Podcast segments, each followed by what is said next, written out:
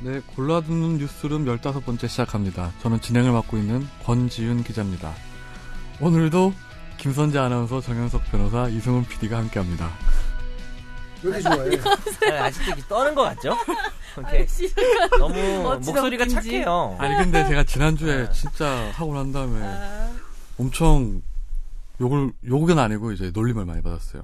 찐따 같다고. 아. 아니 반응이 괜찮았다. 되게 칭찬받았대요. 캐릭터 아니, 아니, 아니, 있다고. 아니. 진짜 찐따 같다고. 욕을 많이 엘리베이터에서 들었어. 먹었어요. 아. 누가 누가 욕을 했어요?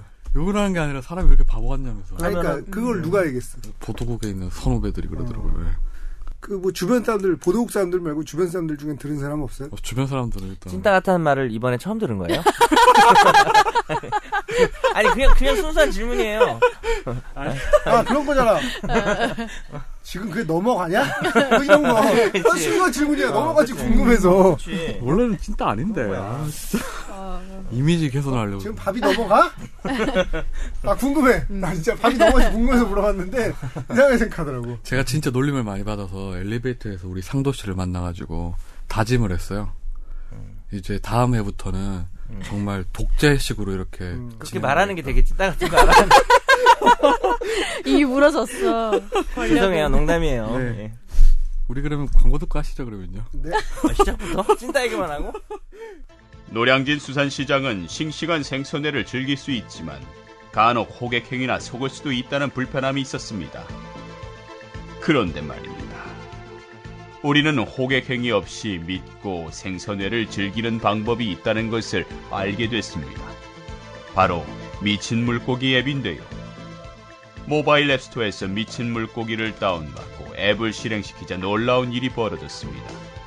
모든 회, 제철 생선, 킹크랩의 랍스터까지 메뉴를 살펴보고 주문한 뒤 깔끔하게 노량진 수산시장을 방문하는 편리한 서비스였습니다. 더욱 놀라운 것은 집으로 배달도 된다는 것이죠. 이제는 회 매니아 여러분이 미친 물고기 앱을 깔아야 할 때입니다. 모바일 앱 스토어에서 미친 물고기 전화 문의는 1644-2016 네. 오늘도 우리 고- 최종 의견의 핫한 코너. 많은 청취자들이 기대하시는 날로 먹는 법상. 일단 많은이 아니에요. 그런 사람 사람이 일단 틀렸어. 없어. 다 틀렸어. 많지 않아. 아 근데 우리 그래도 많이 듣던데 생각보다요. 생각보다가 얼몇 아니 명이에요? 이건 뭐니가 이건 뭐니 머니볼 이게 음. 좀 하고 또 그 다음에 최종 의견 아니에요? 우리도 그럼 이름을 그런 식으로 그 머니가 다 잘 되네. 최종 의견 머니로 바꾸자.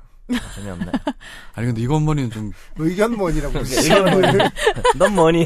너 의견 뭐니? 너 이름이 뭐니? 아니 성대모사 안 하는 걸로. 네, 변호사님 예. 오늘 준비해 오신 게 있으신가요? 아 오늘요? 네. 어 그럼요. 제가 준비를 해왔고요. 준비 철저하게 핸드폰을 해왔습니다. 준비했네. 음. 조용히. 해.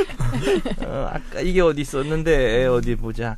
아 주차장에서 음주 운전을 하면 음.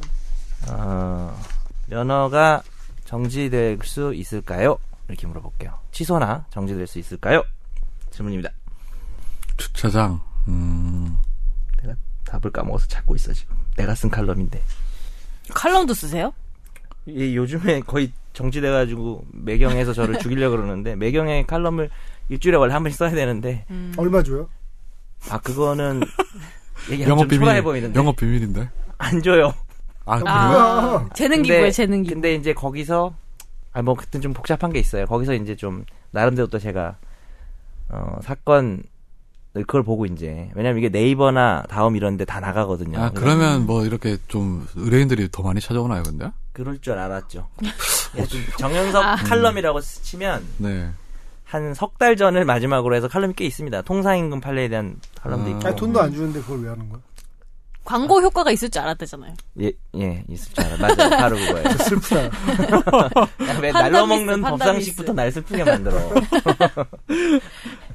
매경이 날로 먹은 거야. 음, 돈도 안 주고. 아, 이건 아닙니다. 전 매경을 사랑합니다. SBS에서 매경을 사랑한다고 하네. 네. 네, 문제 하여튼 풀어주세요. 전 답을 보고 있어요. 누구한테는 말이죠? 당신 아 저요. 될 것 같아요. 될 것 같다. 면허 정지나 취소가 네, 될 네, 수 네. 있다. 이유는 주차장에서도 음, 사람을 다치게 할 수 있잖아요. 음주운전 하다가. 그럴 수 있죠. 네. 그 전혀 법적인 거 엄청 강력해. 정말 필러. 상식에, 필러 상식에. 필러. 날로 완전, 먹는 거잖아요. 그렇지. 음. 그게 좋아요, 선재 씨는. 무식한 게? 그건 아니고. 이런 자연스러움이 음. 예, 의미가 있다고 생각합니다. 이승훈 PD는 어떻게 생각하시는데요? 저는 알고 있어서 답을. 네. 아, 답이 혹시 틀릴 수도 있어요. 네, 알겠습니다. 한번 마, 아 그럼 말해 하여튼 알고 있다고 해서 일단 넘어가고 우리 권 기자님은 사실 오다가 알고 있죠, 운전하면서 알고 얘기했던 있죠. 거죠. 네. 그럼 상도 씨라도 면허가 있나요? 아 면허 있어요? 될것 같아요, 안 될 것 같아요. 아, 음, 우리 상도 씨는 안 된다는 쪽. 상도도 있는 면허가 난 없구나. 난 면허도 없고. 아 그렇고 면허가 없구나. 음. 나이가 올해 스물셋? 상도가 상도가 스물셋인가? 98년생. 98년생 끔찍 끔찍하다. 98년생 너무 싫다.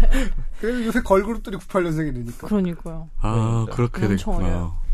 그래서 답은 네. 이게 이제 나- 드디어 통념을 뒤엎죠. 면허 취소나 정지를 당하지 않아요. 음. 주차장에서. 근데 형사처벌은 돼요. 음. 그러니까 아까 김선재 아나운서가 말한 그 논거를 이제 형사처벌에 쓰면 되겠죠. 그래서 결국은 하면 안 되죠. 일단은 기준은 통제 바 같은 거 내려오고 네. 경변 아저씨가 어디 왔어요 물어보면 거기는 이제 그 도로 우리가 흔히 말하는 음. 단속하는 도로가 아닌 게 돼서 네.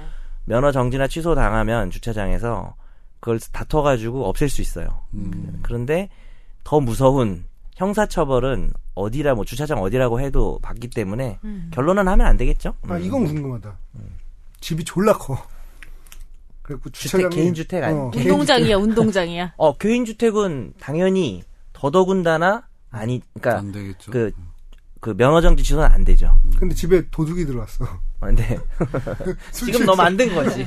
너 지금 막 어. 지어내고 있지. 어. 해봐. 술 취해서 도둑을 치어.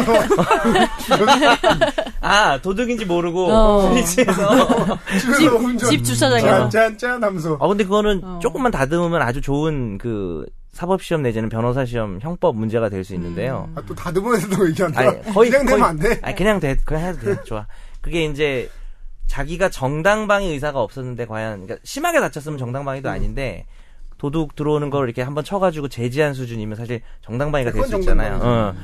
강도로 또 변할 수도 네네. 있고 근데 그걸 모르고 했기 때문에 방위 의사가 없어요 네. 방위 의사가 없는데 그 답이 어떻게 되더라? 결국은 그 막았기 그 도둑의 그걸 막았기 때문에 이 경우에 우연방이라 그래가지고 음. 말 맞는 머리 같은데. 아니에요 아니에요 하면서 뭐 말을 하고. 검증이 필요할 것 같아, 지금. 아, 요거는 이제 과실치상에다가 미수가 되는 거예요. 왜냐하면 결과가 불법이 아니어서 음. 불법이 결과가 이제 사람이 다쳤지만 도둑이 다친 거니까 괜찮은 아, 수준이라면 음. 그래서 과실치상인데 불법이라는 결과가 날라가면 과실 더하기 미수는 원래 아니, 공식적이다 너무 미- 무죄예요 무죄. 음. 어. 그래서 죄가 안 될 가능성이 큽니다. 오. 오 관심 풀어. 나, 나 민법 강사인데. 아, 이거 승훈 선배가 살렸네요. 이, 이- 날로 먹는 되- 거. 아 그러네. 사실 음. 이게 되게 어렵고 좋은 문제예요 사실은 그 수험가에서는 형법에서는. 음. 그럼 변호 아까 그게 그- 결국은 이제 그 주차장에서 음. 음주운전 하다- 하다가 적발이 되면 네. 형사처벌 대상은 되지만 네.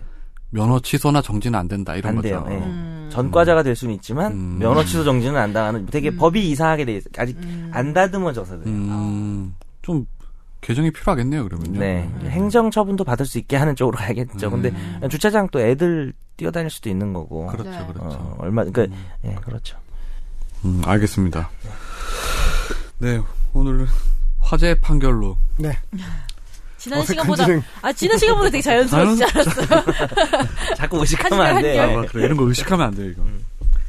그 최근에 뭐 얼마 전이었죠. 사흘 전 우리 2차 민중 걸기 집회가 시위가 있었죠. 네.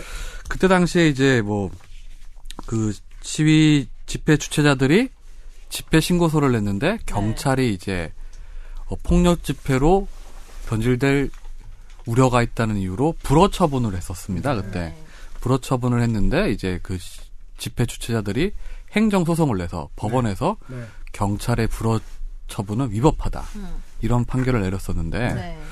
이거에 덧붙여서 이제 뭐 일부 보수 진영에서는 이제 시위가 너무 가격하다고 복면 금지법까지 만들자고 이렇게 개정안 집시법 개정안까지 냈는데 음. 네. 네. 그 우리 이승훈 PD께서는 시위 집회 이런 거 한번 참석해 보셨나요? 그쵸. 한번 한번 한 번은 한번 아니고 참가했어. 아, 저는 음. 그 제가 지금은 초등학교라 불리는 국민학교 시절에 네. 그, 이 부속 국민학교를 나왔어요. 음. 그, 대학교 부속 국민학교인데, 그 당시에 그, 핫한, 지금도 핫하구나, 그 동네는. 홍대 부속을 나왔는데, 어. 예. 시위가 굉장히 많이 벌어졌어, 학교에서. 음, 정말 싫었어. 음. 맨날, 이 대학생들이 데모나 하고 말이야. 그몇 년도예요 그러면? 뭐, 80, 제가 3년도부터 한 88년도까지 다녔는데, 어, 한참 한참 심할 때지. 오목한 예. 시기였네. 음. 맨날 대학생들이 공부나 하고, 하랑 공부나 하지, 이놈 새끼들이 그냥. 데모나 하고, 맨날. 그런 생각을 했다고요? 어. 국민학교. 아 왜냐면 당장 내가 피해를 입으니, 아. 입으니까 최루탄 뻥뻥 터져가지고 막 코 아, 맵고 막 그러네. 다닐 수 없고 내 친구 막 화염병에 맞고 막 에이, 음. 뭐 이놈 대, 대학생 새끼들 이 쓸데없는 새끼들 이놈 새끼들 그냥 대문하고 말이야 하나 공부나 하지 말이야 굉장히 싫어했습니다 음. 대문을 그 나중에는 어떻게 되는데요? 아, 계속 싫어했어 쭉 싫어했어요 그거 왜 한 번은 어떻게 한 거예요? 쭉 싫어하다가 그 2008년인가요? 그 촛불 집회 막 이게 음. 한참 벌어지던 광우병 광우병 살고기 파는 관련 때. 예. 사람들이 하도 모여 있다고 그러길래 궁금하지 않았다. 우리 사람들이 모여 있다니까 궁금해서 한번 나가봤지. 아이, 그런 거 아닌 것 같은데. 아니 아니 저 음. 적극 주도. 네, 진짜로요? 주도 세력 아니에요? 아 전혀 아니에요. 복면 쓰고. 나갔더니 막 김어준 이런 사람들 거기서 왔다 갔다 하고 음. 저런 빨갱이들이 이렇게 왔다 갔다 할 수가 있나? 아, 안 되겠다 이대로는 어? 이대로는 안 되겠다 음. 그런 생각을 했습니다. 거의 사복강자예요. 말하는 게. 제가 네. 그 백골단 말고요 백골단 말고 따뻘대라고 혹시 아시나요? 제가 따뻘대를 되게 그게 좋아하고 뭐 왜 그렇게 부르는 거죠? 몰라요. 딱정벌레. 그냥 이름이 좋더라고. 딱정벌레 같은 그거 건가? 뭐예요? 따뻘대란 게 있습니다. 따뻘대라고. 땄벌 때? 따고 와, 딱도 시, 아니고. 읒 받침.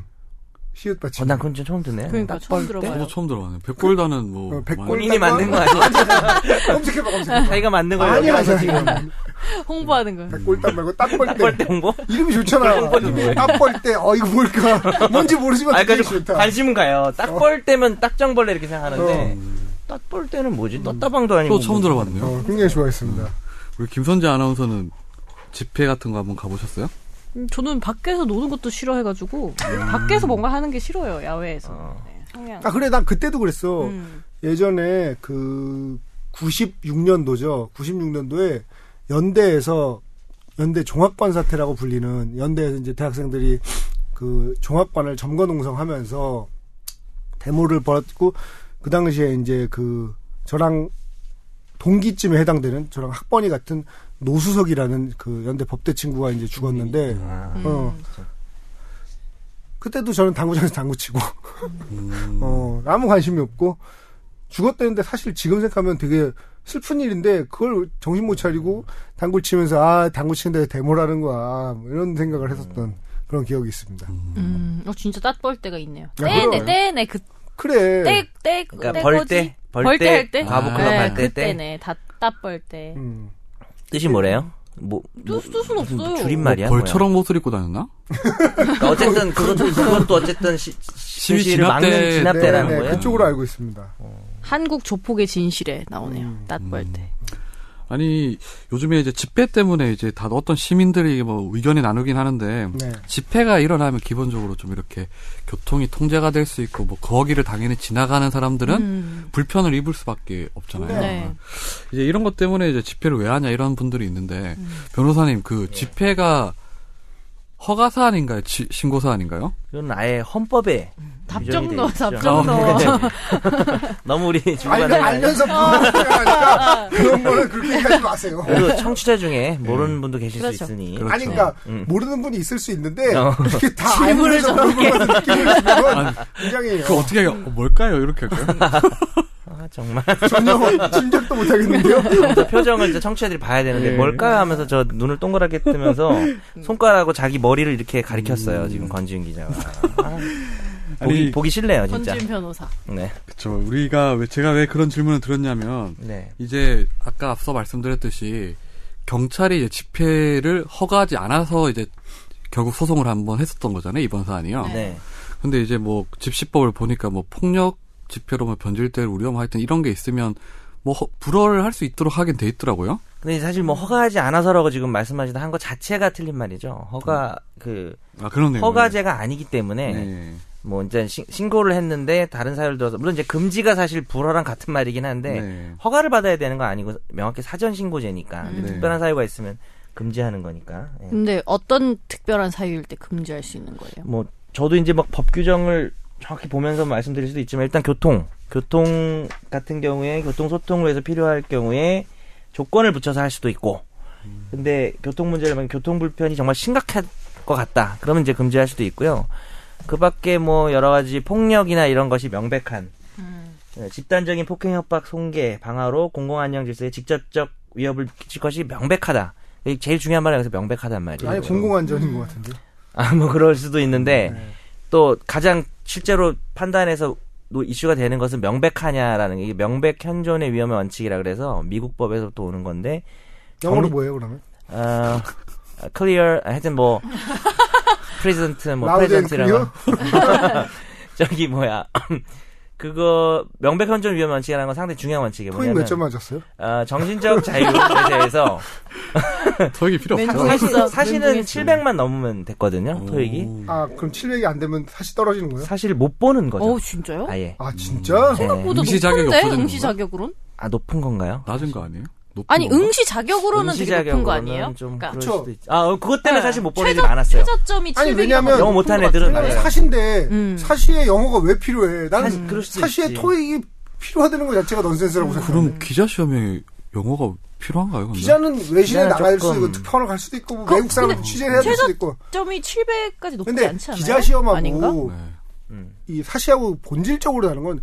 기자 시험은 회사에서 뽑는 거잖아요. 그럼 회사에서는 그건 회사에서 결정할 수 있는 필요해서 거지만 할 수 있는. 사시는 회사가 아니라 나라에서 결정을 음. 하는 거잖아요. 나라에서 영어를 뭐 우리나라 영어 영어가 무슨 공용어도 아니고 음 약간 그러게요. 그렇게 또 우리나라 법을 해외 수출하라 이런 거겠죠, 뭐 그러면요.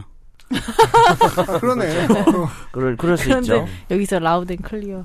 그래서 어, 명백한 위험에.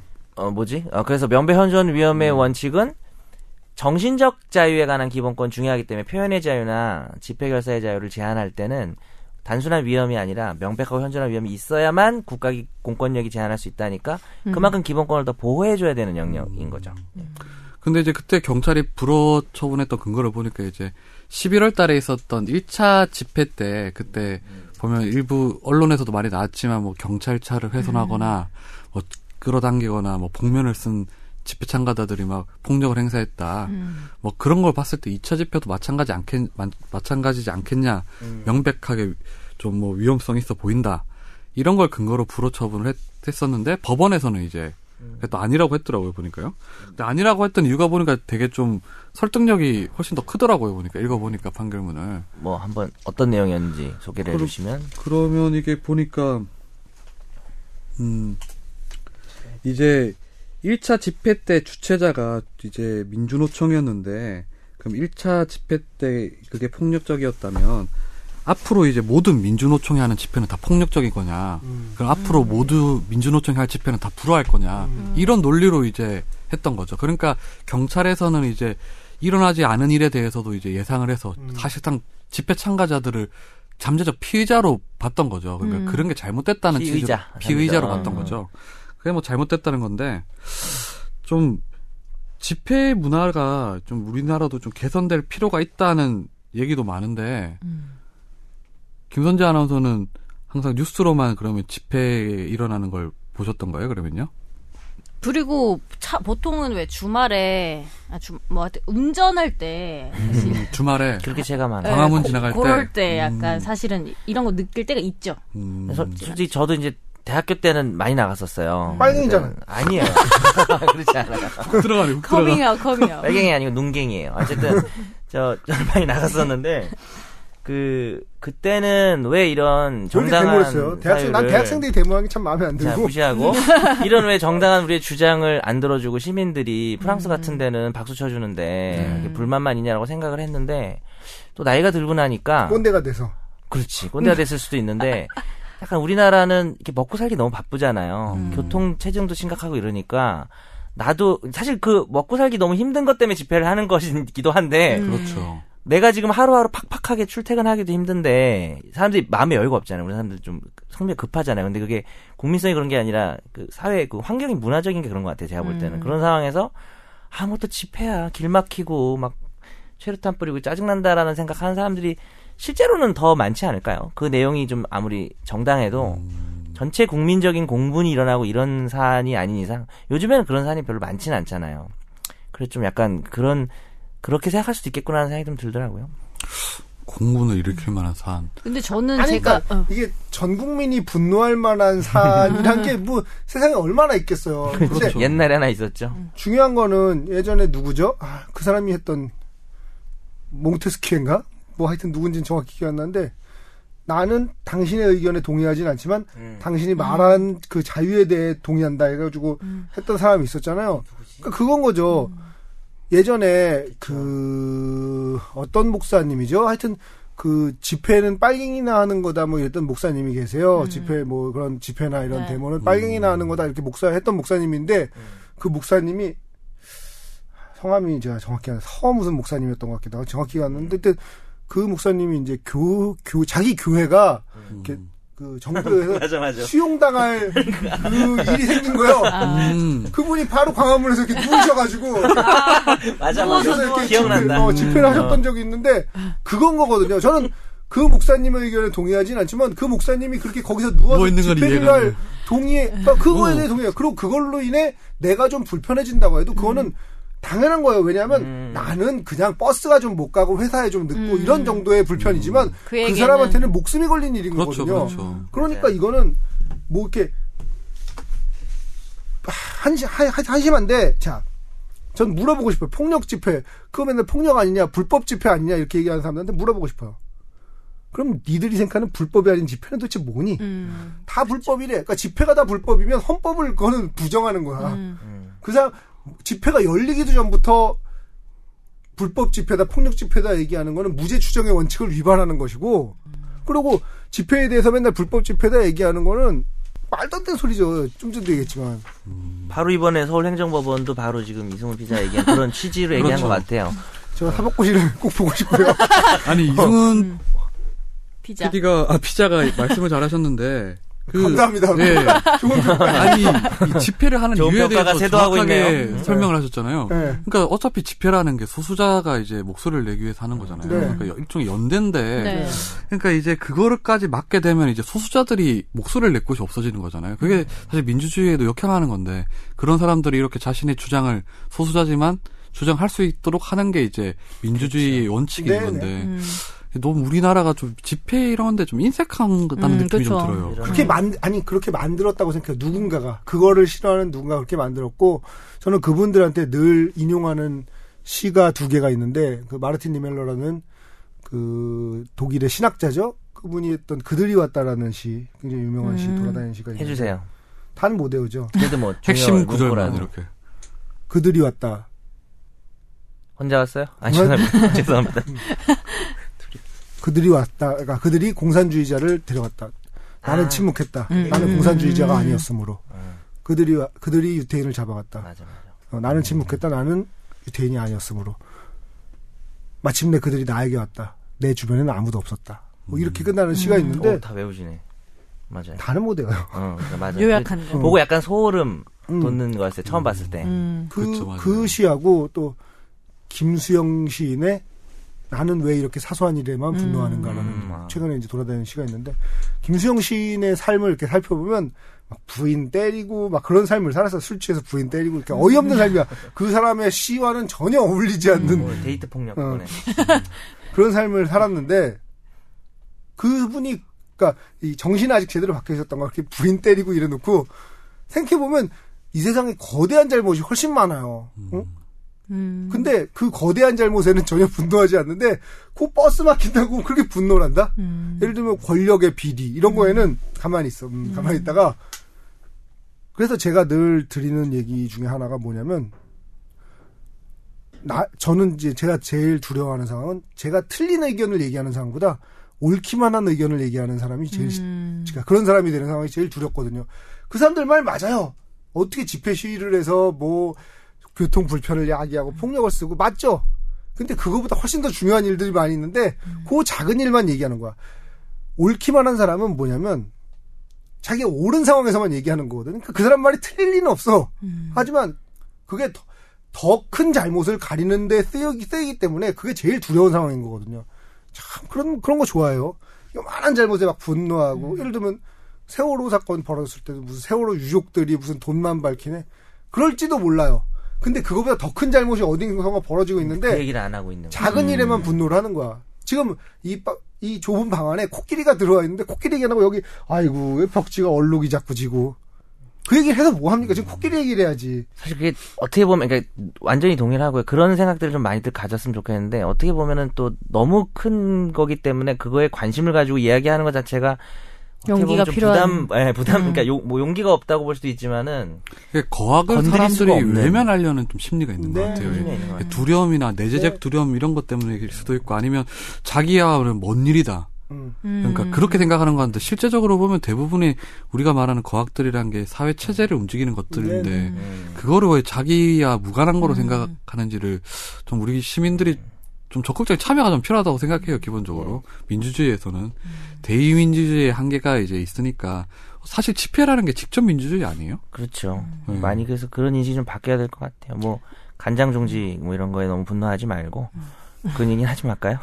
아니 저, 근데 저는 궁금한 다 게 얼어서. 이게 진짜 뭐, 뭐 아 근데 이런 상황은 그 간장 종지에 대해서 음. 죄송합니다. 궁금한 거 있다가 그 봐- 봐줄게요. 음. 중앙일보에 저 오마주 했다면서 실린 기사가 있는데 그 오마주일까요? 매기는 걸까요? 나 그거 진짜 궁- 진짜 너무 궁금해. 무슨 오마주야 매기는 거죠. 제가 봤을 때 매기는 거 아닌가요?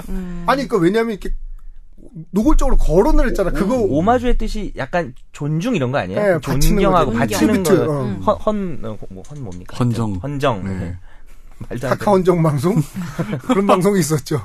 궁금한 아 궁금한 게 이런 상황은 없겠지만 만약에 예를 들면은 시위를 하다가 뭐 길을 가던 행인이 여기에 맞아 서 죽었어. 시위대의 어떤 예, 음, 던진 예, 예를 짱돌에. 들면 예, 그- 예. 네. 그런 경우에는 네. 이게 바뀔 수도 있을까요? 그러니까 이제 그거는 사전 신고제를 하고 그런 일이 그 집회에서 발생을 했고 음. 그게 뭐 어떻게 어, 저도 뭐 정확히 모르겠지만 우연히 이렇게 하다가 일어난 사고인지 아니면 집회 자체가 사실 실제로 되게 폭력적인 집회도 있을 수 있잖아요. 뭐 뭐 가스 그럴 수 다중에 모여 있으니까 뭐 네, 그럴 수 있죠. 가스통을 들고 예. 뭐 한다든지. 근데 가스통 들 때는 차벽을 안 친다. 그래서 하여튼 네. 많은 의미가 내포되어 있네요. 예. 그러니까 참 그게 더 위험한데 어쨌든 전체적으로 그런 평- 판단이 든다면 그와 주체가 동일할 경우에 이 논리가 좀 바뀔 수도 있을 것 같아요. 그 주체는 얘들은 정말 안 되겠다라고 생각하면 이게 정확한 법 규정에 의해서 되는 게 아니라 그냥 판사가 판단하는 판단의 거니까 그런 사고가 일어나면 뭐 국민 내 여론도 만만치 않을 것이고 그럴 때는 예를 들어 금절할 뭐 수 무슨 있겠죠. 조준해서 일반 시민을 던져서 했다면 그거는 뭐 당연히 좀 아, 그러니까. 그런 사람은 없지 않을까요? 그냥. 네, 그런 사람은 음, 만약에 할 수도 있죠. 시민을 자작극. 에이. 음, 뭐 저는 무슨 일이든 벌어질 수 있다고 생각합니다. 그 예전에 저 몇 년 전에 이제 한참 유명했던 책 중에 삼성을 생각한다라는 네, 아, 책 아시죠? 김영철 변호사 네. 같은 거, 예.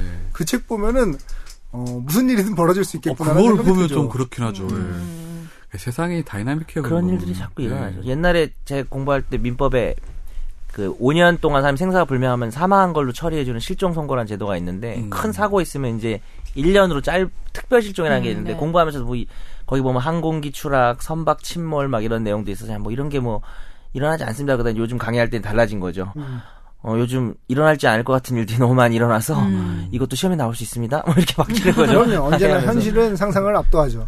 맞는 음, 아니, 말씀입니다. 네. 예. 제가 늘 하는 얘기지만 9.11 전에 어떤 사람이 소설을 썼다고 칩시다. 음. 비행기가 빌딩에다 갖다 꼬라박아가지고 빌딩이 무너진 얘기를 소설로 썼어요. 그러면 누구나 얘기할 거야. 아, 그럼 황당한 일이 뭐 말도 안 되는 소설 망했을 거예요. 음.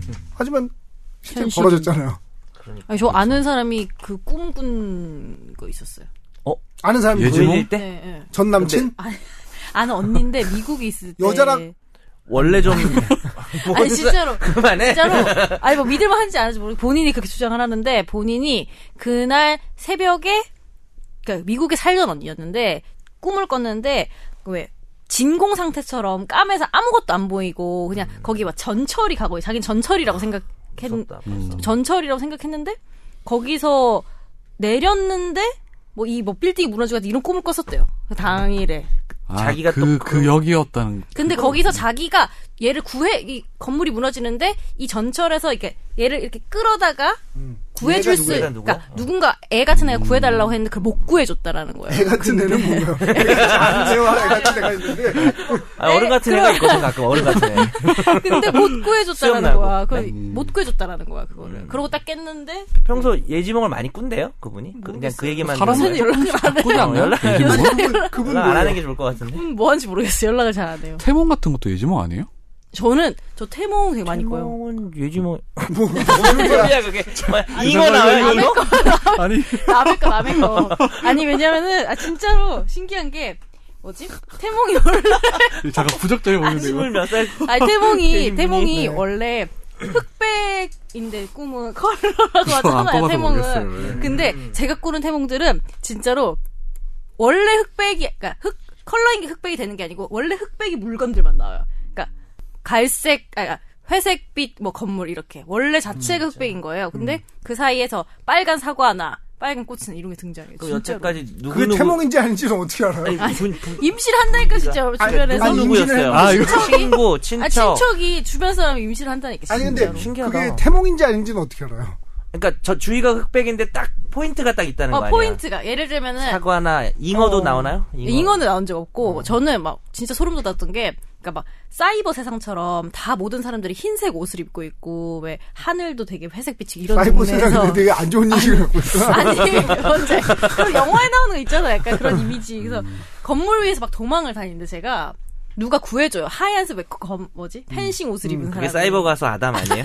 죄송합니다. 아, 되게 진짜 아, 죄송합니다. 왜냐면은 우리 돌아가신 외할아버지였다니까 그 사람이 아, 이렇게 그래요? 얼굴 딱 아, 벗었는데 괜히 끼어들었네. 나한테 사과를 이렇게 줬는데 아, 돌아가신 왜 외할아버지가 하- 거기서 깼어요. 네. 제가 친척이 어, 사과 근데 엄청 칼라로 아, 빛나고 음. 그만. 제가 약간 이거, 믿어주세요. 여기서 부적절하지만 제가 예전에 그 아팠을 때 했던 핑계 중에 하나가 그거였는데 너 왜 늦었어? 아 돌아가신 할머니가 편찮으셨어요. 아니 진짜 껐어요.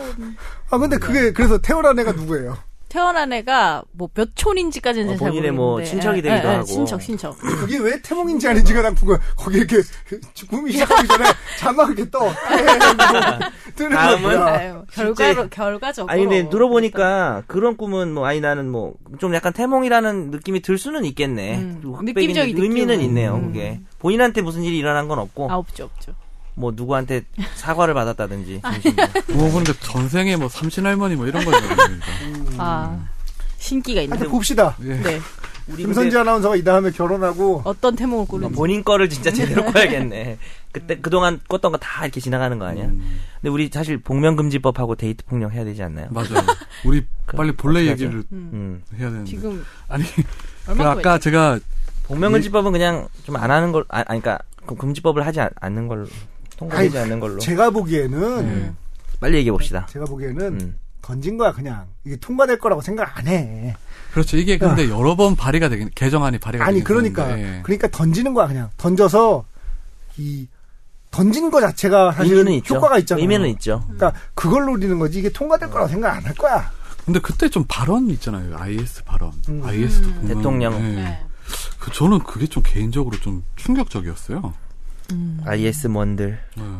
그건 뭐 개인적이 아니라 공적으로도 충격받을 만한 거죠. 그러니까요. 아니 그러니까 일단 헌법을 부정한 거니까 내가 늘 얘기하는 건데 음. 무죄 추정의 원칙을 정면으로 위반하는 거야. 아니 뭐, 뭐 도입 뭐 도입을 필요성을 주장하는 사람들의 어떤 뭐 근거도 나름대로 뭐 이, 차라리 뭐 그런 일리가 것도 있을 수도 얘기해볼까? 음. 음. 있는데, 너무 우리가 반대만 하니까 사실. 예. 근데 문제가 이제 아니 반대만 하면 어때요? 아, 그럴 수도 있지만 이제 혹시나 드러나 보자. 이런. 다 반대할 수 이게 있죠. 그러니까 제가 한번 음. 그 법안 읽어봤어요. 정가균 의원이 대표 음. 발의했던 거예요. 정가균 어, 음. 이름이 갑윤이야. 예, 부의장이죠. 발음 되게 어렵다. 아니 국회 부의장이에요. 알고 있습니다. 예. 세련됐는데 네. 가비윤 갑윤. 예. 음. 가비윤. 핵심이 이제 왜 복면금지법으로 불리는 이유가 이제 보니까 그 개정한 내용에 보니까 뭐 폭력, 폭행 등 질서를 유지할 수 없는 집회 또는 시위의 경우 신원 확인- 확인을 어렵게 할 목적으로 복면 등의 착용을 금지한다. 음, 이것 때문에 이제 복면금지법이라 하는데 결국은 이제 그이 자의적 해석이 가능한 거잖아요. 뭐 네. 음.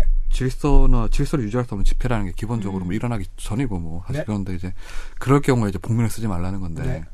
그 변호사님 만약에 이 법이 만약에 통과가 되면 네. 음.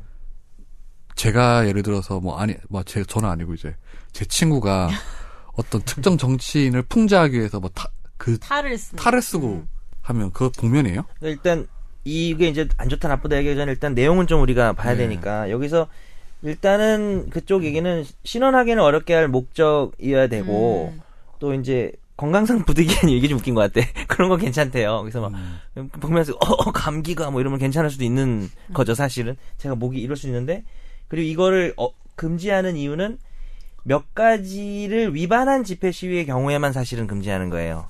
근데 그게 내용 중에 하나가 다른 사람 집회 및 시위를 방해하고 폭행 협박으로 방해하는 그런 것을 한 그런 사람이 마스크를 쓰는 걸 사실 복면을 쓰는 걸 방지하는 것도 있고요, 실은.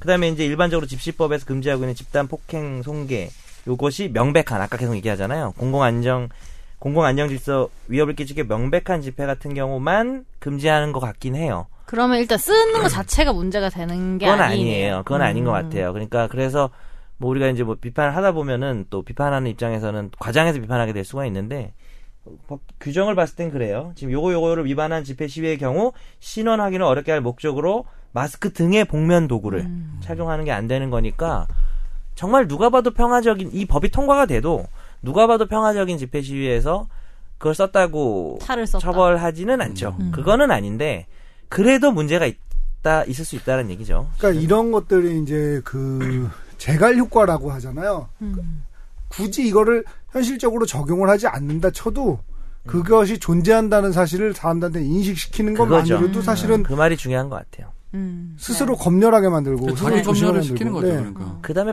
발상 자체가 문제인 것 같아요. 아니, 그니까, 그, 그러면은, 예를 들어서, 절도, 절도나 강도인데, 칼을 들었냐, 안 들었냐에 따라서 처벌을 달리하지, 복면을 썼냐, 안 썼냐에 따라서 처벌을 달리하진 않거든요. 음. 그러니까, 복면을 썼다는 게 그 사람을 범죄자로, 뭐, 비록 벌금 200만원이지만, 반복하면 뭐 500이었나?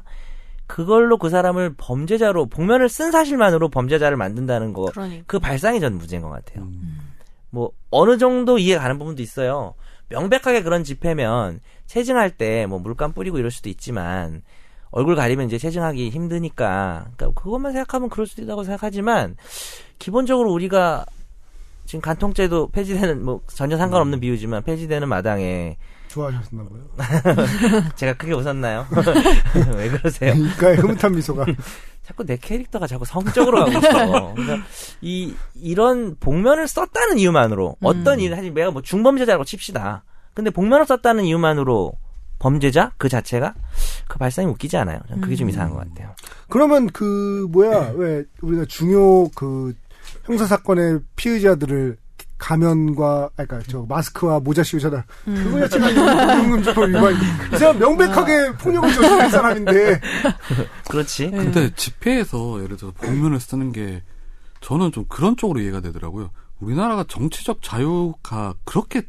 음, 보장이 되는 것 같진 않아요. 예를 들어 어떤 회사원이나 회- 조직 내에서 특히 일반 기업인 같은 네. 음. 경우에 특정 정당을 지지하거나 뭐 이런 식으로 성향을 드러내는 거에 대해서 되게 두려워하잖아요. 네. 아, 그 그러니까 얘기를 좀 해야 돼. 음. 그러니까 이제 집회 때 예를 들어서 이게 집회 나가는데 누가 뭐 나 체증하거나 찍었어. 뭐 TV에 나오거나 이런 게 싫어서 음. 그러니까 실을 자유가 있는 네. 것 같아요. 네, 그러니까 자기 얼굴 가리겠다. 근데 어쩌- 그래서 상권이 마스크를 있는데. 되게 많이 쓰는 것 같아요, 그쵸. 실제로. 네, 그쵸. 최루탄 예. 때문에도 쓰지만 그러니까 이게 약간 익명 게시판하고 비슷한 거 아니에요? 음, 그러니까 그 그렇죠. 복면금지법을 찬성하는 입장에서는 저는 그 얘기가 제일 좀 좀 황당하다는 생각도 드는 게 시- 집회와 시위는 떳떳한 거 아니냐? 너희가 당당하면 떳떳하게 주장할 수 있어야 되지 않느냐? 어떻게 그냥 들으면은 맞는 것 같긴 하지만 정말 그 지- 표현의 자유를 집회 시위의 자유를 최대한 자기의 주장을 할 수 있는 자유를 보장한다는 측면에서 봤을 때는 정말 사회적으로 중요한 주장을 하고 싶은데 뭐 응답하라 1988에서 우리 보라처럼 음. 걔가 TV에서 이렇게 나왔다가 맨날 바쁘다고 어. 텔레비 볼 시간 다 있고 쏘- 쏘리 그냥 다운 받아서 이제 차에서 봅니다. 네. 그래서 출퇴근하면 아, 내가 왜 운전하면서? 이런- 운전하면서 보면 안 돼요. 그거 불법인데 아 그러니까 이제 거의 듣기만 합니다. 소리를 하면은 신호 정지했을 때만 봐서요. 제가 화면을 거의 못 봐서 아직도 보라가 어떻게 생겼는지 잘 몰라요. 그래서 어, 법을 이제 어기면 안 되는 것이고요. 음, 복면도 안 되죠. 아니 그게 아니고 시스템 헷갈리잖아. 그래서 뭐 얘기할래? 아 자기가 주장을 하고 싶은데 사회적 주장하고 싶은데 우리 엄마가 보면 안 돼. 아니 뭐 그럴 수도 있죠. 물론 그 엄마한테는 잘못하는 거지만 그건 개인의 문제인 거고. 그렇죠. 예. 음. 반, 너희가 네가 얼굴이 공개돼야 돼. 네 주장하려면 이것도 그러니까 범죄를 음. 저지른 사람이 복면을 하는 거는 사실 저도 처벌하자는 입장은 아니지만 그건 정당한 될 수 없죠. 근데 자기 주장을 하는데 다른 자기의 여러 가지 회사에서 잘릴 수도 있고 집에서 분란이 일으킬 수 있어서 복면을 쓰고 자기 주장을 하겠다. 음. 익명으로 댓글을 남기겠다. 뭐 댓글 자체가 범죄가 아닌 이상 네. 익명 게시판이 왜 더 주장은 활성화되는 거 아닙니까? 그렇죠. 예. 거기가 그런 표현의 의미에서는- 자유가 완벽 좀 더 보장이 되니까 아니, 아무래도 자, 떳떳하니까 복면 써야 되는 거 아니냐는데 안 떳떳해. 그럼 안 떳떳하면 주장을, 주장할 못하는가? 자유가 없냐? 아니거든요. 그러니까 그러니까, 저도 그렇게 생각해요. 말도 안 되는 소리지 그게. 그거 자체가 기본적으로 난폭한 발상인데 떳떳한 사람만 의견을 얘기할 수 있다? 아니에요. 민주주의 사회에서는 떳떳하지 않은 사람도 얘기할 수 있어요. 그러니까 그 음. 떳떳하다는 전제 자체가 이미 부정이 돼 있기 때문에 안 떳떳해요. 저는 안 음, 떳떳해서 음. 복면을 쓰겠습니다. 그렇죠. 그게 그거 자체가 이미 보장돼 있는 기본적인 권리고 자유입니다. 음. 그렇게 생각할 필요가 있어요. 네. 뭐 예를 들어서 뭐 동성 동성 성소수자들 같은 경우도 사실 뭐 그렇죠, 얼굴 예. 내세우기 그럴 수도 있으니까. 예전에 그 저 대학교 1학년 때 입학했을 때 95년도에 그 저희 학교 학보 연세 춘추라는 그 학보에 네. 한 삐삐 번호가 게재가 됩니다. 서동진 씨가 이제 컴투게더라는 동성애 동아리를 만들어 가지고 그 삐삐 번호를 남겼어요.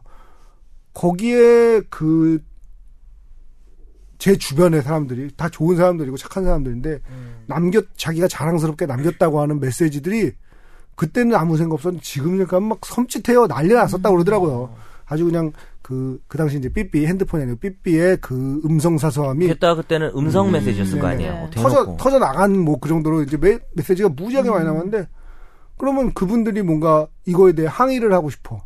그러면 그거를 얼굴 드러내고 떳떳하게 항의를 하면 어떻게 될 것 같아요? 누군가 돌 던질 거야, 아마도. 그렇죠. 그러면 그 사람들의 권리가 떳떳하지 않으니까 저 사람들은 집회, 집회할, 시위할 권리가 없냐? 그건 아니잖아요. 근데 그러니까 기본적으로 되게 난폭한 발상에 익숙해 있는 거예요. 그래서 제가 어제 뭐 이 복면 금지법이 어, 떤 쪽에서는 뭐 위헌성이 있고 또 어떤 쪽에서는 해외에서는 이미 도입한 사례에 대해서 제가 헌재 헌재 헌재 이제 그 헌법재판소 홈페이지 들어가서 한번 집시법 관련돼서 막 검색을 해봤어요. 보니까 이게 뭐 언제 쳤거냐? 우리 권 변호사가 고생했네요. 참고로. 2003년 10월 30일 정사무 음. 장님은 도대체 이 일을 하시는 거예요? 아, 저는 메모하고 있어요. 지금. 네. 아니 결정이 내린 게 있더라고 어제 새벽에 찾아봤거든요. 제가 보니까 이게 그 옛날에 집시법에 이제 외교 공간 네. 앞에서는 집회를 원, 원천적으로 금지를 하게 돼 있었어요. 네, 근데 미 고, 대사관 때문이죠. 예. 네. 그것 때문에 이제 헌법 소원을 낸 사건에서 이제 헌재가 이제 복장에 대해서 판단한 부분이 있더라고요. 네. 제가 그거를 읽어보니까 이번 그 복면 금지법에 답이 될 수 있지 않을까 싶은데 거기 보니까 결정문 내용 보면 이게 사건 번호가 여러분도 검색해 보세요. 홈페이지 가면 있습니다. 헌법재판 홈페이지에 있습니다. 2000 헌바 671 사건인데 검색하면 나오는 건데 그 집회의 자유는 집회 시간, 장소, 방법과 목적을 스스로 결정할 권리를 보장한다.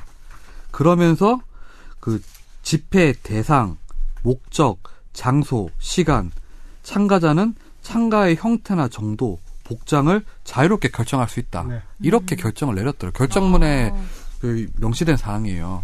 그러니까 이제 복장의 자유라는 게 일- 일종의 표현의 방법이 될 수 있는 네. 거니까. 예를 들어서 뭐, 뭐 선재, 김선재 아나운서가 좀 어떤 걸 비판할 때 빨간색 옷을 입을 수도 있고 파란색 옷을 입을 수도 있는 건 음. 그런 거니까. 아, 가장 네. 음. 대표적인 이제 가이포크스 가면 이런 게 있는데 선진국 사례를 들어서 선진국에서도 복면을 금지하고 있다는데 참 자기 필요한 건 잘도 가져와. 근데 그 선진국에서 금지하고 있는 그 복면 금지의 경우에는 네. 공통점이 하나가 있습니다. 뭐냐면 헤이트 크라임이에요. 음. 그러니까 그 소수자나 이런 약자를 대상으로 한 차별적인 그런 일들을 하는 음. 집단들이 벌이는 집회의 경우에 한해서 금지를 하고 있는 거거든요. 네. 그러니까 입법 목적이 우리랑 다른 거네요. 네네. 그러니까. 그러니까, 음. 그러니까 차별, 그러니까 그 개들은 그 집단 자체가 불법 집단이야. 예를 들면 자 민주노총.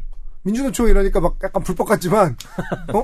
굉장히 합법적인 집단이고 헌법에 보장돼 있는 집단인데 노조죠. 예. 예를 들면 쿠클렉스 클랜 같은 아니면 네오나치 같은 이런 집단들은 아예 그 집단 자체가 불법적인 집단이에요. 불법적인 집단에서 불법적인 행위를 하려고 하는데 복면을 착용해요. 아. 이걸 금지라는 거기 때문에 전혀 다르죠. 기본적으로 달라요. 그건 말도 안 되는 소리죠. 그렇죠. 우리나라랑 기본적으로 미국이나 뭐 미국에서도 복면금지법이 있고 뭐 독일도 있다고 하는데 우리나라 사 기본적으로 문화가 다른 국가잖아요. 이제 사법 체계도 다른데 네. 그러니까 외국 사례 때문에 그 필요에 따라서 이렇게 도입하는 건 상당히 좀 문제가 있다고 봐요. 네. 예를 들어 미국에서는 뭐 뭐 플리바게닝 같은 것도 있고 뭐 네. 실제로 보면 연방 주다로 법이 또 다르잖아요 거기는 네. 우리나라 같은 경우 그러면 각 도별로 법 다르면 뭐 아니 그것도 예. 그렇고 뭐 그러면 징벌적 배상제 이런 거 도입하라고. 그렇죠 예. 네. 아무튼 미국 게 다 좋은 건 아니에요 아, 미국은 안 좋은 게 더 많아요. 네. 네. 그 끝인가요? 천천히 가고 이불을 데이트 폭력으로 네. 변호사 고르기는 다음으로 이래도 좋겠어요. 저는 아니 아. 그, 냥 그렇게 하면 되지. 나 뭘 그렇게. 되게 열심히 쓰자 했더니. 아니 물음표를 왜 이렇게? 근데 글씨 되게 잘 쓴다. 아, 이- 원래 초등학교 때 거짓말 공부 잘했던 썼네. 애들이 글씨 잘 쓰는데 어. 되게 음, 초등학교 때 공부 잘했죠. 글씨 더 잘 쓸 수 있는데요. 다시 써줄게요.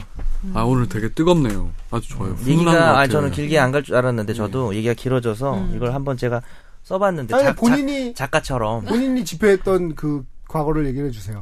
아니 저는 그럼 과거를 시간이 딱 맞을 잊고 것 싶은데 왜? 저요? 아 왜 잊고 싶어요? 아니 그게 부끄러워요. 아니라 저는 제가 진짜 부끄러운 게 있다 그러면 대학교 때 데모 한 번 안 해본 게 진짜 부끄럽습니다. 아 근데 진짜 사회 진짜 많이 참여가 해봤어요. 그냥 낮았던 안 해봤어요. 거네요. 안 해본 정도가 근데 아니에요. 그러면 언제부터 그렇게 빨갛 아니 그 하여튼 언제부터 그렇게 생각이 근데 지금 말씀하시는 가치관으로는 네. 데모를 지금 당장이라도 나가야 될 것 같은 가치관이 있으신 것 같은데 말만 그렇게 하는 거예요. 티보드 워리어.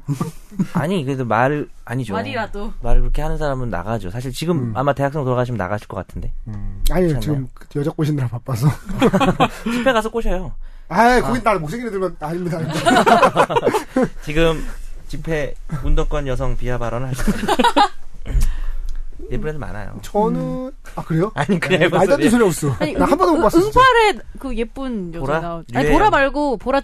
아 보라 그 친구 걔 누구야 남자친구 음. 뺏은. 그게 내가 내가 인터넷에 보라 여- 보라 친구라고 검색했어. 근데 안 나와요. 그게 그게 예쁘던데? 응팔에서 어. 보라가 그런 얘기 안 해. 반갑지? 남자친구가 있는데 선배인데 같은 과. 어. 다 운동을 해요. 다 운동권 근데 끼는데 거기서 이 지저분하게. 남자가 뭐 MT인지 어딘지 가서 이 여자인 친구랑 보라 친구랑 예쁜 애랑 술 먹고 키스를 한 거야. 약간 그 남자가 주도한 것 에이, 같아. 문제가 느낌이. 있네. 그죠? 그래서 쫓아와서 이 여자애가 울면서 보라를 찾아와요. 불러와 불러서 자기 고백을 하지 어, 그냥. 음. 내가 그랬다. 근데 너는 내 친구라서 내가 말 안 하고는 버틸 수가 없었다 이러면서. 음. 근데 그런 보라가 애들이 제일 나쁜 애들이야. 아, 그냥 울면서. 입이나 다물고 있어야지. 보라, 보라가 뭐라고 했을까요? 안 보신 분들 보라가 되게 멋있는 말 했는데. 전 보라가 누군지도 몰라요 멋있는지 모르. 아니, 그러니까 이제 자기 남자친구가 자기 보라- 절친이랑 키스했다는 사실을 그 절친한테 들었을 때 음. 보라가 한 말은 보라가 해리 씨예요?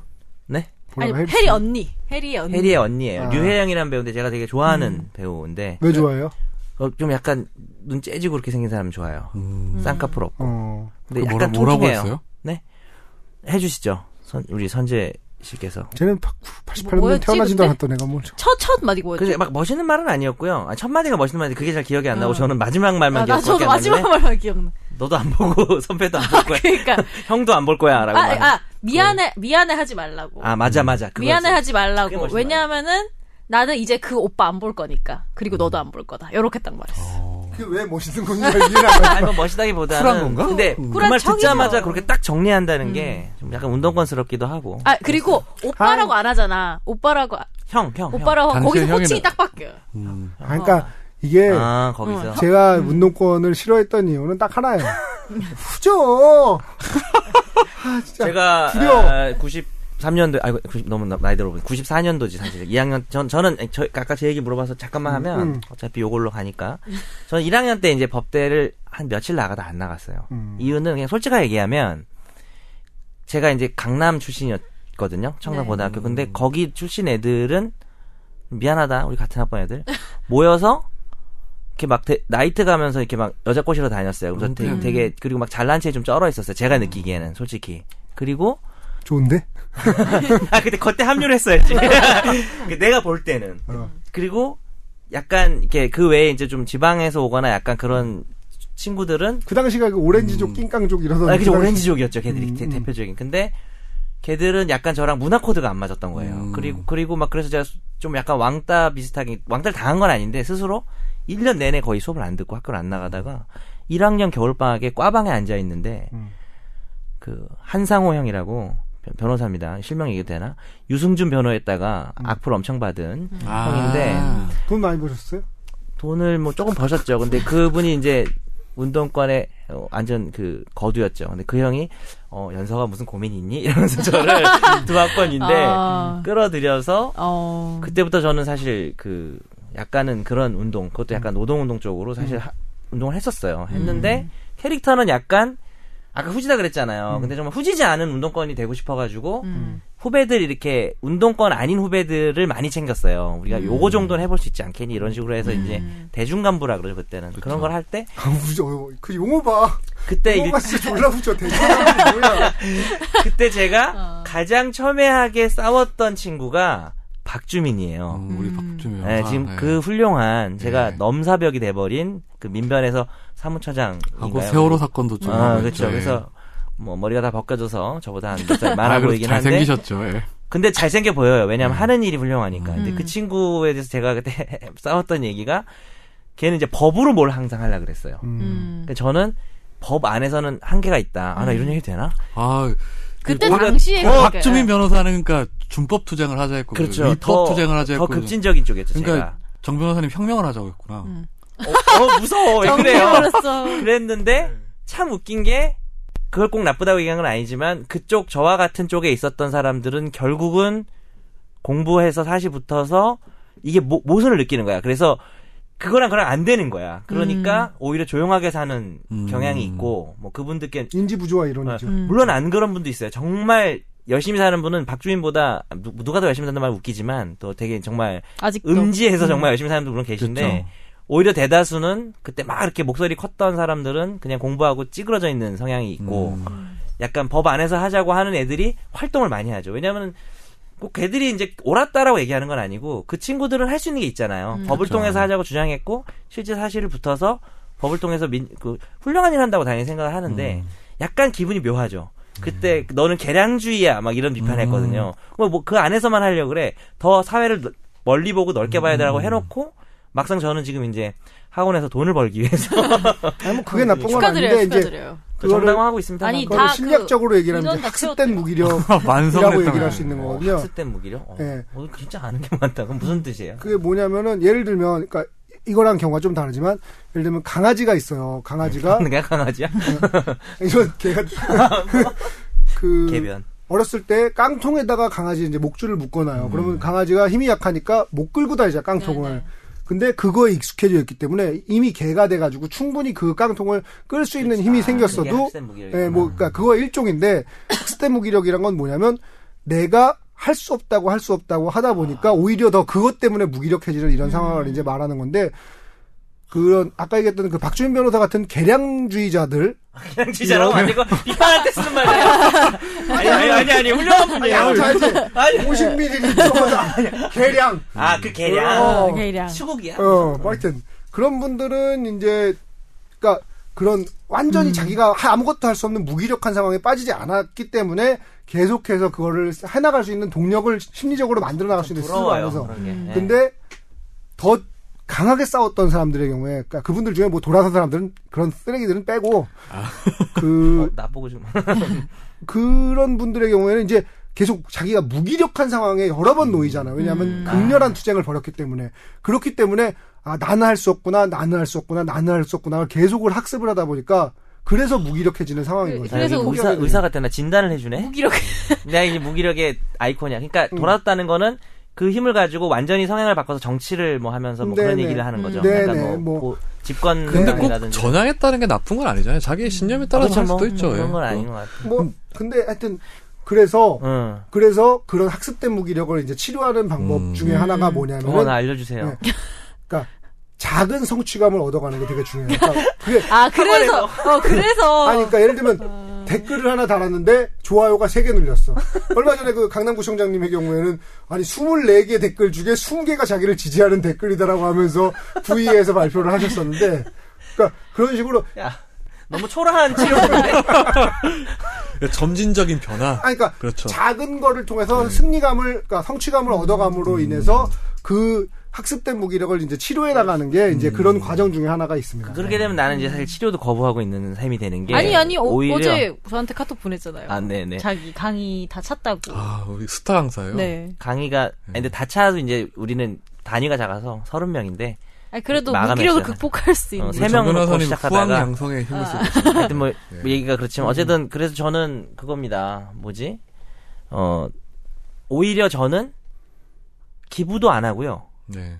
그러니까 되게 그 변명은 아니고요. 잘한다는 건 아니에요. 음. 근데 뭐 친구 중에 이제 계속 그런 데서 이제 뭐 예를 들어서 사회진보연대라든지 네, 이런 데서 네. 활동한 친구들이 있는데 기부해달라고 얘기를 해요. 근데 오히려 안 해요. 음. 그러니까 약간 뭐- 모르겠어요. 그게 학습된 무기력이라는 음. 네. 말이 가식 정확한데 같은 뭐 어, 그래서 가- 가- 뭐 가식 뭐 그러니까 그런 모순을 음, 느끼는지 오히려 그냥 평범한 일반적인 사람보다도 더 안 해요. 음. 그래서 참 이게 언제 내가 뭐 또 나중에 나이가 50이 넘고 이러면 어떻게 또 바뀔지 음, 모르겠지만 근데 그때 했던 사실 가치관들이요. 솔직하게 얘기하면 변하진 않았어요. 지금도 사회를 볼 때 그런 생각은 가지고 있는데 음. 아무것도 안 하고 있는 거죠. 그 가치관을 실현시키기 위해서 그냥 전혀 아무것도 안 하고 있는 그런 상태고 이 상태로 이제 굳어질 수도 있는 거고. 근데 이제 아까 전에 아니, 말씀하셨는데 그러면 이제 네. 심리적으로 사실은 그것도 치료가 필요한 과정일 텐데 오늘 저는 어, 환자- 어떡해. 심리학자 아, 심리학자 그러니까 울화라고 하는 게 이제 그런 거의 일종이거든요. 그러니까 내가 마음에 아닌데. 음. 마음에 뭔가 뭔가가 있는데 응어리가. 남아 있는 앙금 같은 게 있는데 그거를 어, 울화는 내보내지 않으면 아니지만. 그건 어떤 형태로든 표출되는 왜곡되어 나타나게 바이어스되어 나타나게 돼 있거든요. 그게 그러니까 범죄로 나타날 수도 있잖아요. 근데 네. 그럴 그럴 위험은 좀 없는 음. 게 그거에 대한 욕구가 강하지는 않아요. 그쪽으로 내가 세상을 봐. 그러니까 오해 아- 오- 오히려 안 보고 사니까 저 신문도 아니, 잘 안 그러니까 봐요. 그러니까 익숙해져요. 그거 자체가 욕구를 강하지 않은 것 자체가 무의식에서 억압하고 있는 기제일 수도 있다는 거죠. 막고 그러니까 있잖아요. 내가 사실은 어, 제가 그 무의식으로 정도로 투쟁 전사는 아니었어요.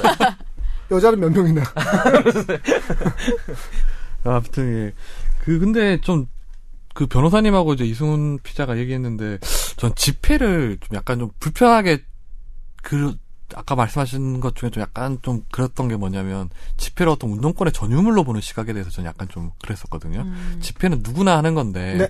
예를 들어 중요한 거예요. 대학생 때 뭐 무슨 뭐 반미 집회를 하거나 예를 들어서 뭐 반미 집회 는 너무 옛날 얘기. 예, 80년대 얘기한테가 아니 그거는 00년 때도 있긴 했었으니까 이제 미군 기지 같은 거 뭐 그렇게 가서 하는 거 그 집회 참석자들을 이제 일종의 운동권으로 보고 그러니까 우리가 그런 시각 때문에 집회만 하면 아 쟤는 좀 뭐 사회적으로 좀 뭐 불만이 음.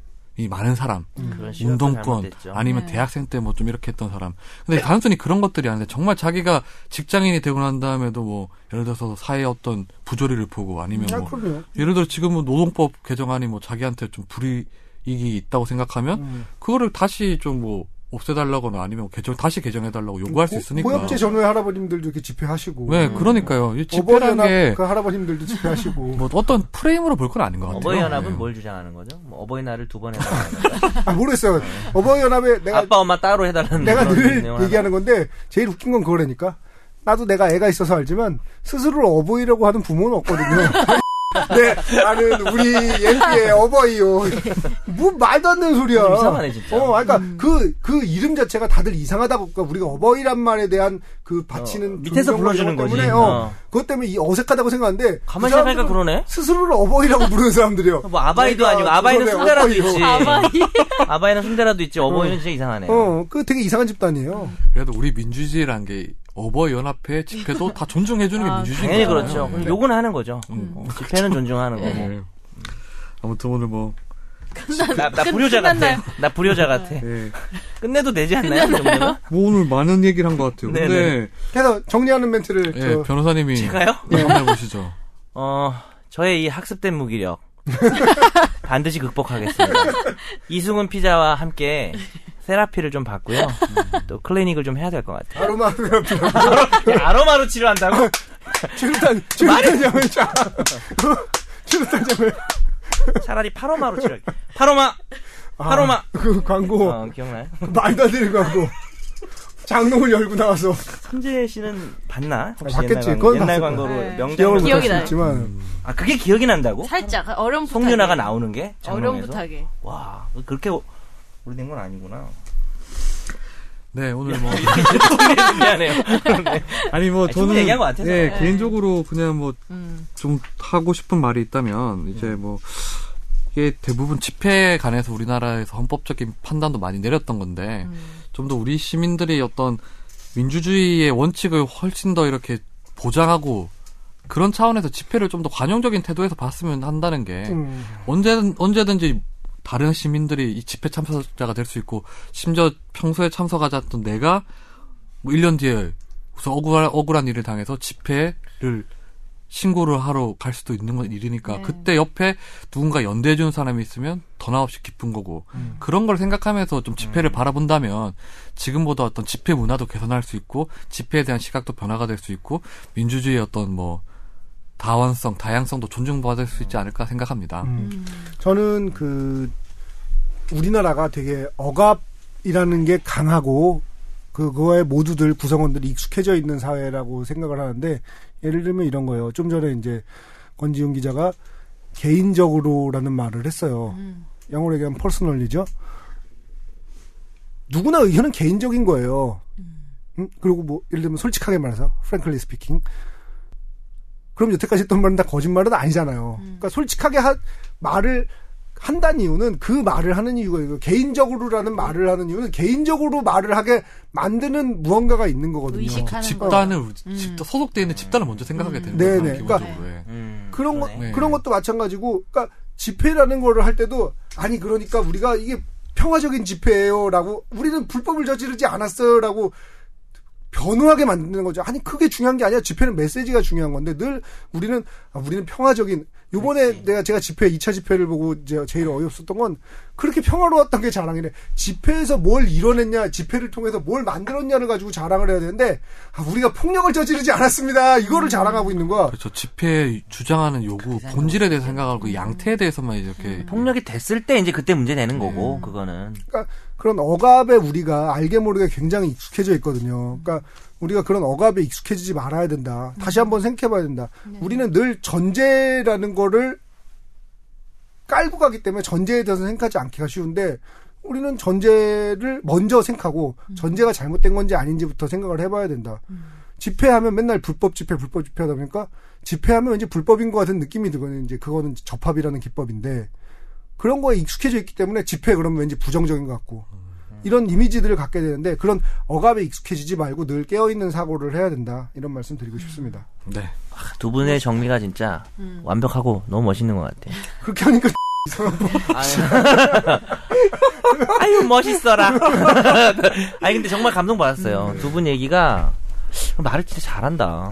빨리 사실 봅시다. 아니, 로스쿨로 맥- 가든지. 자꾸 맥이 들어와갖고 아이고 아. 배부르다. 아 진심이야. 음. 오늘 오늘도 이 최종 의견 들어주셔서 감사합니다. 끝날 때도 떠네. 시작할 때랑 끝날 때 왜 떨어요 근데? 중간 이렇게 항상 어. 뭐 마무리하고 시작할 때가 중간은 좀 그렇더라고요. 잘하시는데 네. 긴장하시는 것 같아. 어, 긴장돼요 여전히. 죄송합니다. 이제. 그만 뭐라고 할게요. 아무튼 오늘도 들어주셔서 감사드리고 다음 주에 찾아뵙겠습니다. 안녕히 계세요. 감사합니다.